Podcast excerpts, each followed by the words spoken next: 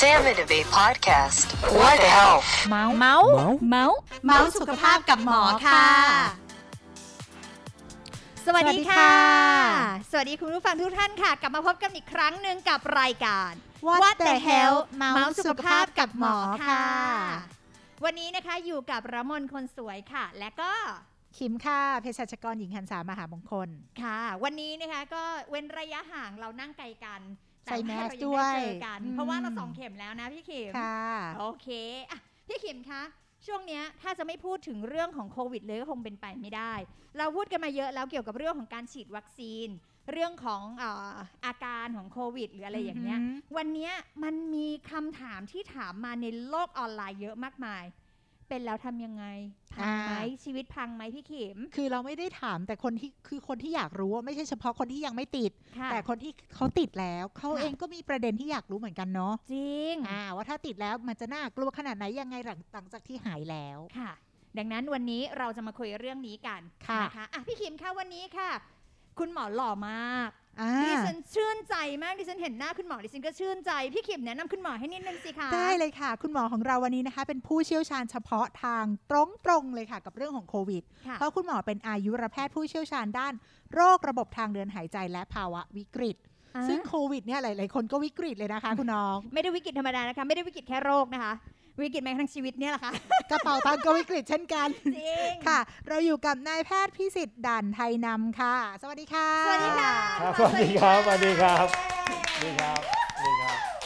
วันนี้เราจะมาขอความรู้กันค่ะ คุณหมอว่า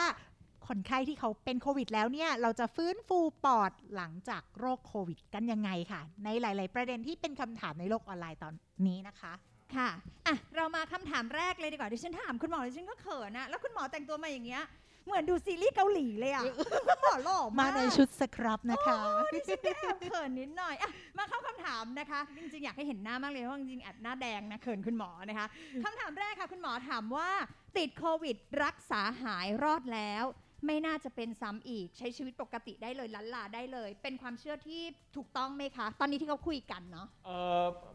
เป็นแล้วเนี่ยโดยปกตินะครับ มันมีรายงานว่ามีภูมิอยู่ประมาณ 6 เดือนครับ หลังจากนั้นถามว่าติดอีกรอบมีไหมมีครับ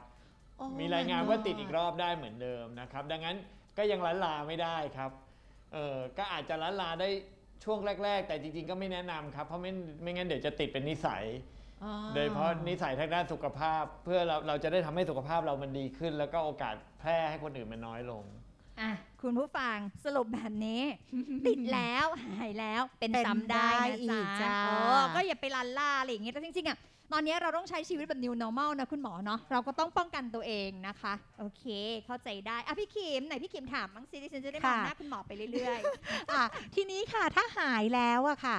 เราจะใช้ชีวิตแบบปกติได้เมื่อไหร่ ไม่ว่าจะเรื่องของการออกกำลังกาย ไปทำงานเรียนหนังสืออะไรอย่างเงี้ยค่ะ หายแล้วออกจากโรงพยาบาลแล้วใช้ชีวิตได้ปกติเลยไหมคะเอ่อขึ้นอยู่กับเอ่อความรุนแรงที่เป็นดีกว่าครับ คือมันจะมีบางคนที่แบบว่า แม้แต่เจ้าตัวยังไม่รู้เลยว่าเต็มป่วย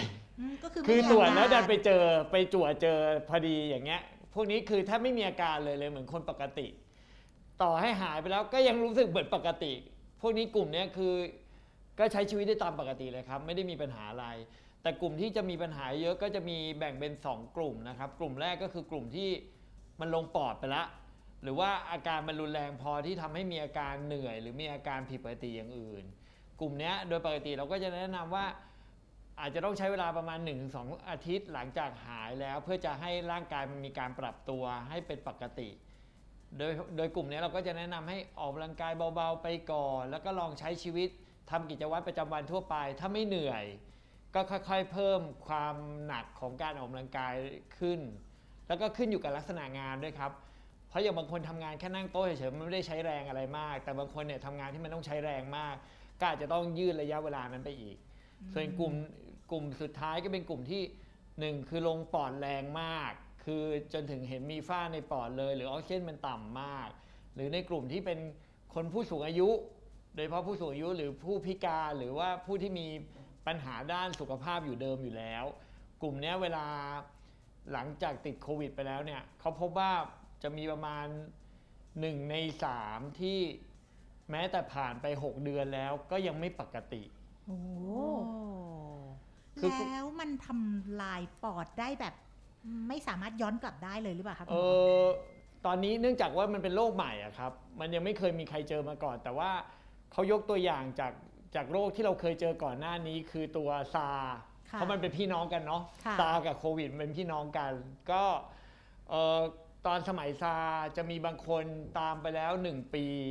ก็ยังเจอ 10%ที่มีพังผืดในปอดอือฮึค่ะเออแล้วก็อาจจะมีข้อจำกัดในการในในการใช้ชีวิตคือใช้ชีวิตทั่วไปอาจจะพอไหว แต่ว่าถ้าจะให้ออกกำลังกายหนักๆอาจจะทำไม่ได้เหมือนเดิมอืมนะครับซึ่งแต่ละคนก็จะไม่เหมือนกัน มันอยู่ที่ถูกไหต้นคะทุนครับอ่าฮะเอ่อถ้าต้นทุนเรามาน้อย เช่น เรามีโรคปอดอยู่เดิม เราสูบบุหรี่อยู่เดิม ปอดค่ะเราแย่อยู่แล้ว พอเจอโควิดไปทีนี้ มันก็จะโดนไปอีก ทีนี้มันก็จะถึงจุดที่เราอาจจะเหนื่อยมากขึ้นหรือว่ามีปัญหาได้อืมโดยเฉพาะโดยกลุ่มเนี้ยโดยปกติเราก็จะแนะนำว่าถ้าพอเป็นไปได้เนี่ยเพราะตอนนี้ช้อปปี้ลาซาด้ามันก็หกหกอยู่แล้วก็ไปซื้อออกซิเจนหนีบนิ้วอ๋อคืออย่างน้อยเราแนะนำให้หนีบนิ้วดูวันละครั้งค่ะนะครับคือออกซิเจนตอนเราอยู่เฉยๆอย่างน้อยมันควรต้องได้ประมาณ 96 ขึ้น 96%ขึ้นไป แล้วถ้าสมมุติเราลองแล้วเราลองหนีบนิ้วแล้วตอนอยู่เฉยๆมันได้ 96%ลองเดินดูซิหรือไม่ก็ลุกนั่ง ลุกนั่งอาจจะลุกนั่ง1นาที หรือว่าเดินลองเดินดูสัก 49 แล้วลองวัดอีกทีหนึ่งถ้าวัดแล้วมันดันต่ำลงมากว่ากว่ากว่าค่าตอนแรก สมมุติค่าตอนแรก ผมวัดได้ 97 ผมลุกนั่งไป 1 นาทีปุ๊บมันเหลืออยู่ 92 ไม่ดีละ เพราะมันลดต่ำมากกว่า3%อืมถ้ามันลดต่ำกว่ามากมากกว่า3%แปลว่าปอดและ ปอดเราเนี่ยระบบสำรองโดยปกติคนเราเนี่ยมีปอดข้างเดียว ก็ยังใช้ชีวิตอยู่ได้ แต่จะวิ่งมาราธอนไม่ไหวอืแต่ว่าออพอเราออกแรงแล้วเนี่ยออกซิเจนมันดันไม่ขึ้น ซึ่งจริงมันควรต้องขึ้น มันดันไม่ขึ้น แสดงว่าระบบสำรองเราเสียหาย ตอนนี้เราก็ต้องมาถึงระยะเวลาที่เราต้องมาฟื้นฟูระบบสำรอง คือให้ร่างกายเรามีระบบสำรอง โดยเฉพาะการหายใจให้มันดีขึ้น วิธีการมันก็จะมีได้หลายวิธีแบบง่ายสุดก็คือหายใจ เพราะทุกคนต้องหายใจเนาะไม่มีใครไม่หายใจอะใช่ค่ะคุณหมอค่ะอันอันนี้คือวิธีฟื้นฟูใช่สุขภาพปอดใช่ครับไหมะใช่ครับะค่ะคือเวลาหายใจเนี่ยเราจะแนะนำว่าให้หายใจเป็นระบบ 1 ต่อยังไงอะคะ2หายใจเข้า 1 วินาที หายใจออก 2 วินาที เข้าหนึ่งออกสองอ่าแต่เทคนิคเวลาหายใจเข้า เราจะแนะนำให้หายใจเข้าภายใน 1 วินาทีเข้าจนสุด และค้างไว้ประมาณ 1-2 วินาทีอ๋อเพื่ออะไรเพื่อเพราะว่าพวกนี้ปอดที่เขาเสียหายไปอะครับ มันจะมีการหนาตัวของของผนังของถุงลมในปอดทำให้การแลกเปลี่ยนอากาศมันมันได้ได้แย่กว่าปกติ คือเราก็เลยต้องเพิ่มระยะเวลาให้มันมีออกซิเจน อยู่ในถุงลมเรานานขึ้นหน่อย เสร็จแล้วเราก็หายใจออกใช้เวลา 2 วินาที หายใจออกทางปากช้าๆนะครับพวกนี้เราจะแนะนำให้ฝึกให้ฝึกวันหนึ่ง วันหนึ่งฝึกได้เท่าเท่าที่ต้องการ เพราะคุณหายใจอยู่ตลอดเวลาแล้ว แต่ว่าทำรอบหนึ่งพยายามไม่ให้ทำเกิน 10 ครั้ง เพราะไม่งั้นมันจะมีโอกาสหน้ามืดได้อ๋อ ก็คือเหมือนถ้าถ้านับเหมือนคนออกกำลังกายก็คือเป็นเซต เป็นเซตเซถูตกหครันึ่บงเนี่ยก็ประมาณ 1-10 ครั้ง แต่ใช่ไม่ควรเกินนั้นใช่ครับหายใจเข้าด้วยความรวดเร็ว 1 วินาวินาทีที แล้วค้างค้างเข้าไว้ไว้ข้างใน อั้นไว้อั้นหายใจ 1-2 วินาทีใช่ครับเสร็จแล้วหายใจออกทางปาก ใช่ครับ อีก 2 วินาที ใช่ครับ ก็คือค่อยๆ ปล่อยลมออกมาปล่อยปล่อยช้าๆลมปล่อยปล่อยปล่อยลมออกมา นะครับอืมก็จะช่วย อันนี้นี่คือใครก็ทำได้หรือเปล่าคะณใครก็หมอทำได้ครับอ่าทำได้ถ้าเป็นยังคนหายใจอยู่ อันนี้จะช่วยอ้าวถ้ายังคุณหมอพูดหายใจแล้วอยู่นะคะค้างเลยค้างเลยได้หายใจอยู่ อันนี้จะช่วยให้ปอดเราแข็งแรงขึ้นด้วยไหมคะคุณหมอ ใช่ครับมันจะช่วยคือ เพราะจากที่เราติดตามมาเนี่ยเอ่อปอดปอดเนี่ยหลังจากติดโควิดไปแล้วเนี่ยส่วนที่มันจะเสียหายส่วนใหญ่เนี่ยเป็นส่วนด้านล่าง ซึ่งถ้าเราหายใจตื้นโดยปกติส่วนเนี้ยมันจะไม่เคยได้ได้รับการขยายตัวเลย การทำแบบนี้ทำให้ส่วนเนี้ยมันขยายตัวได้มากขึ้นนะครับอืมอืมทีนี้มันมีความเชื่อหนึ่งค่ะคุณหมอคะที่อยู่ในโลกออนไลน์เลยบอกว่าถ้าเราติดโควิด แล้วเนี่ยยังไงปอดก็ไม่มีทางกลับมาเหมือนเดิมมันจริงไหมคุณหมอ ถ้ามันพังแล้วคือพังไปเลยอะไรอย่างเงี้ยก็อย่างที่เรียนครับมันมีส่วนหนึ่งประมาณ 10%มันอยู่ที่ความรุนแรงครับ คือถ้าสมมุติว่าตอนที่เอ่อโควิดลงปอดแล้วได้รับการรักษาเร็วเนี่ยเท่าที่เห็นเนี่ยก็กลับมาได้ปกติเหมือนเดิมทุกอย่างก็มีนะครับ แล้วมันก็ขึ้นอยู่ด้วยต้นทุนด้วยครับ โดยปกติที่จะเจอว่ามีปัญหาเยอะก็จะเป็นคนสูงอายุกับคนที่สูบบุหรี่จัดอืมพวกเนี้ยกลับมามักจะไม่เหมือนเดิมครับอะวิธีเมื่อกี้ค่ะ เป็นวิธีที่คุณหมอบอกว่าวิธีที่หนึ่งวิธีฟื้นฟูปอด มีวิธีอื่นอีกไหมคะ ก็จะมีมันก็จะมีเครื่องมือบางตัวที่ทำให้เรามองเห็นได้ง่ายขึ้น และทำให้เราจับจังหวะการหายใจได้ดีขึ้น มันเป็นเครื่องมือที่เรียกว่าไตรโฟอะครับอ๋อค่ะมันจะมีลูกบอลอยู่ 3 ลูกแล้วก็ให้เราดูด แล้วก็ ให้ลูกบอลมันค้างไว้ประมาณ 1-2 วินาทีครับ แล้วก็ค่อยปล่อยออก ค่ะ อันนี้ข้อดีคือมันทำให้เราเห็นว่าเราดีขึ้นพัฒนาการเราดีขึ้นไหม คืออย่างหายใจเราจะไม่รู้ว่าเราหายใจได้แรงและลึกขึ้นหรือเปล่า แต่ว่า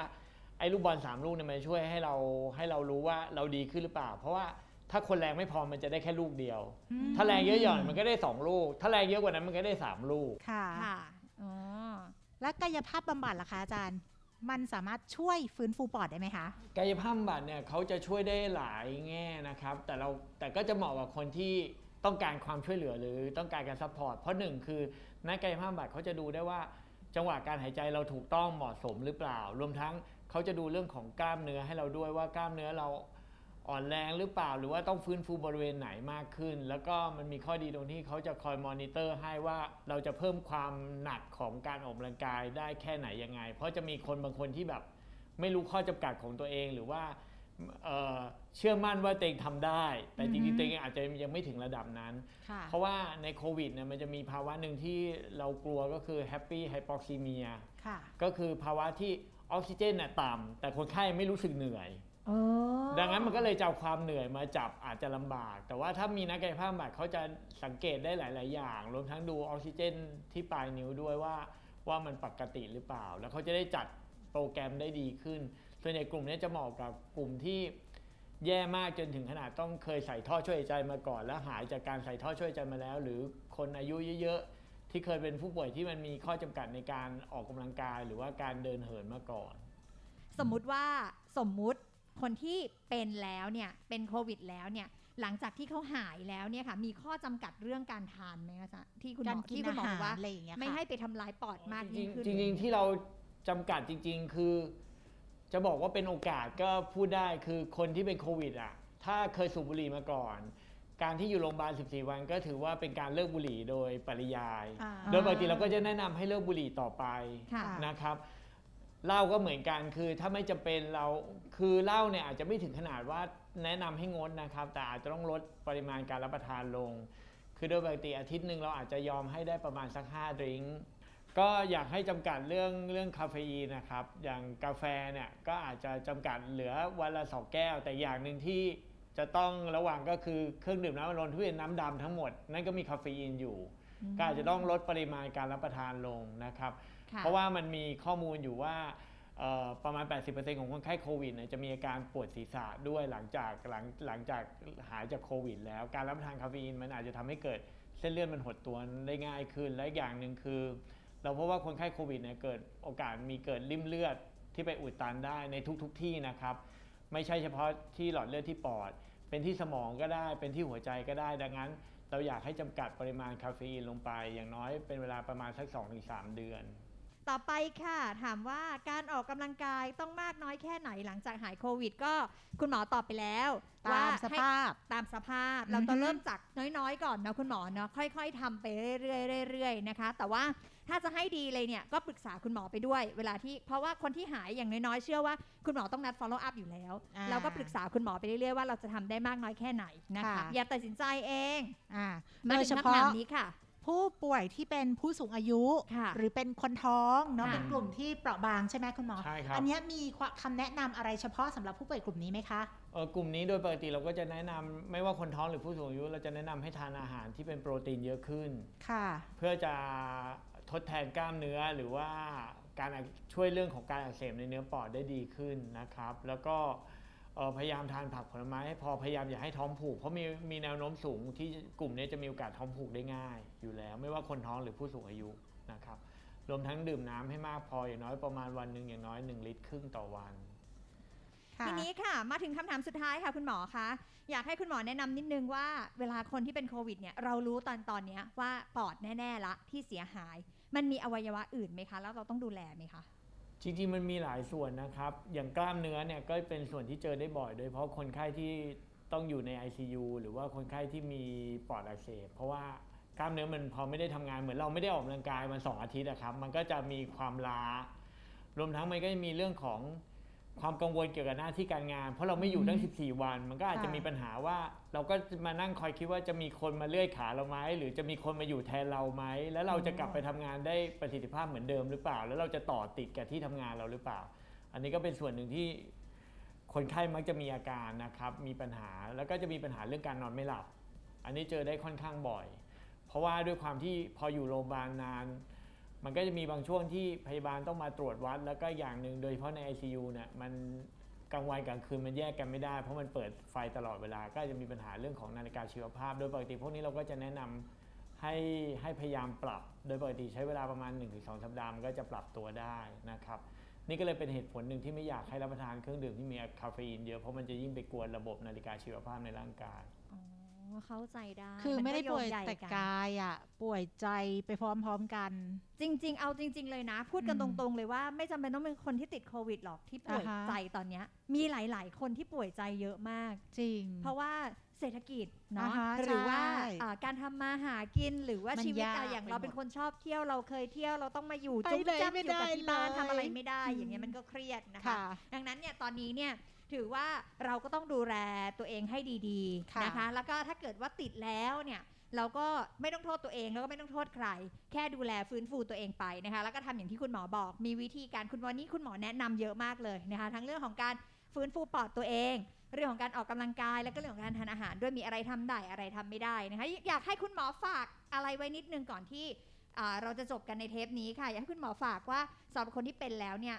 กังวลมากเลยพังแน่ๆปอดฉันพังแน่ๆฉันจะไม่เหมือนเดิมมากเลยอยากให้คุณหมอบอกนิดนึงค่ะเออสำหรับคนที่เป็นไปแล้วเนี่ยเออสิ่งที่ดีที่สุดนะครับ คือต้องพยายามออกกำลังกาย ค่อยๆ เพิ่มเพิ่มระดับความเข้มข้นของการออกกำลังกายไปเรื่อยๆ สุดท้ายเนี่ยระยะยาวเนี่ยปอดมันจะดีขึ้นได้ หรือถ้ามันจะเสียหายมันจะเสียหายน้อยที่สุด แต่ถ้าเราไม่เริ่มทำแต่วันนี้ เพราะเพราะต้องเรียนว่าพอหลังพอหลังโควิดหายเนี่ยมันจะมีเรื่องต่างๆ ที่มารุมเร้าเราไม่ว่าเรื่องการทำงานหรืออะไรก็ตาม แต่อยากให้แบ่งเวลาส่วนหนึ่งสำหรับตรงนี้ เพราะว่าไม่งั้นน่ะถ้าคุณไปทำทีหลังเนี่ยมันมีโอกาสที่มันจะเกิดพังผืดแล้วมันจะทำให้ปอดมันไม่กลับมาทำงานเหมือนเดิม และส่วนหนึ่งถึงแม้ คุณจะเคยติดโควิดอยู่แล้ว สิ่งที่คุณยังต้องทำคือต้องใส่หน้ากาก แล้วก็โซเชียลดิส a ทนซิ่งเพราะว่าถึงแม้ว่า คุณมีภูมิแต่เราไม่รู้ว่าภูมิคุณจะลดเมื่อไหร่ เพราะมีคนบางคนที่ติดเชื้อไปแล้ว ไปเจาะภูมิภูมิก็ยังไม่ไม่ขึ้นสูงพอ เราก็ไม่รู้ว่าจริงๆแล้วมันอาจจะติดอีกรอบก็ได้นะครับเนาะแล้วก็ถ้าเกินระยะเวลา 6 เดือนไปแล้ว ก็แนะนำว่าควรจะต้องฉีดวัคซีนโควิด -19 อยู่ดีนะครับเพราะข้อมูลที่มีมาคือฉีดวัคซีนระดับของภูมิมันมักจะสูงกว่าคนที่ติดเชื้อตามตามธรรมชาติ อือหือนะครับก็เรียกว่าใช่หายเสร็จก็ต้องทำตัวเหมือนคนปกติเหมือนไม่เคยติดนั่นแหละ ใช่ ก็คือยังไงอืมสุดท้ายก็ต้องดูแลตัวเองแหละใช่คุณผู้ฟังเนาะเราจะค่ะมาทิ้งทิ้งๆคว้างๆไม่ได้นะคะค่ะโอเคเป็นกำลังใจให้ทุกคนทั้งที่ยังไม่ได้ติดยังไม่ได้ฉีดฉีดแล้วติดแล้วทุกคนทำตัวเสมอติกันดหมดแล้เลวยค่ะหายแล้วทุกคนอ่าก็อย่าลืมนะคะว่าค่ะคุณหมอบอกแล้วนะ หน้ากากต้องสวมค่ะมือต้องล้างนะคะ ระยะห่างยังต้องมีใช่นะคะอะค่ะดูแลตัวเองกันให้ดีๆค่ะ เดี๋ยวค่ะครั้งหน้าเนี่ยเราก็จะมาคงไม่พ้นเรื่องพวกนี้หรอกอ่าแต่ติดตามกันนะคะ ติดตามเราได้ที่ไหนคะพี่คิมค่ะคะติดตามรายการของเรานะคะ ได้ทุกวันพุธที่ 2 และ 4 ของเดือนทาง Apple Podcast SoundCloud Spotify Anchor Podbean และ YouTube ของโรงพยาบาลสมิติเวชค่ะ ค่ะ วันนี้นะคะต้องขอขอบพระคุณนะ คุณหมอเกาหลีของดิฉันค่ะ นายแพทย์พิสิทธิ์ด่านไทยนำค่ะ ค่ะ ขอบพระคุณมากนะคคะรับคุณหมอขอบคุณครับสวัสดีค่ะอะคุณผู้ฟังคะกลับมาติดตามกับเราได้นะคะพุธที่ 2 และ 4 ของเดือนนะคะสำหรับวันนี้นะคะระมนคนสวยและคิมพันษามหามงคลค่ะค่ะ ลากันไปก่อนนะคะ อย่าลืมนะคะ รายการของเราชื่อรายการว่า What the hell เมาส์สุขภาพกับหมอค่ะ วันนี้ลากันไปก่อนค่ะ สวัสสดีวัสดีค่ะค่ะ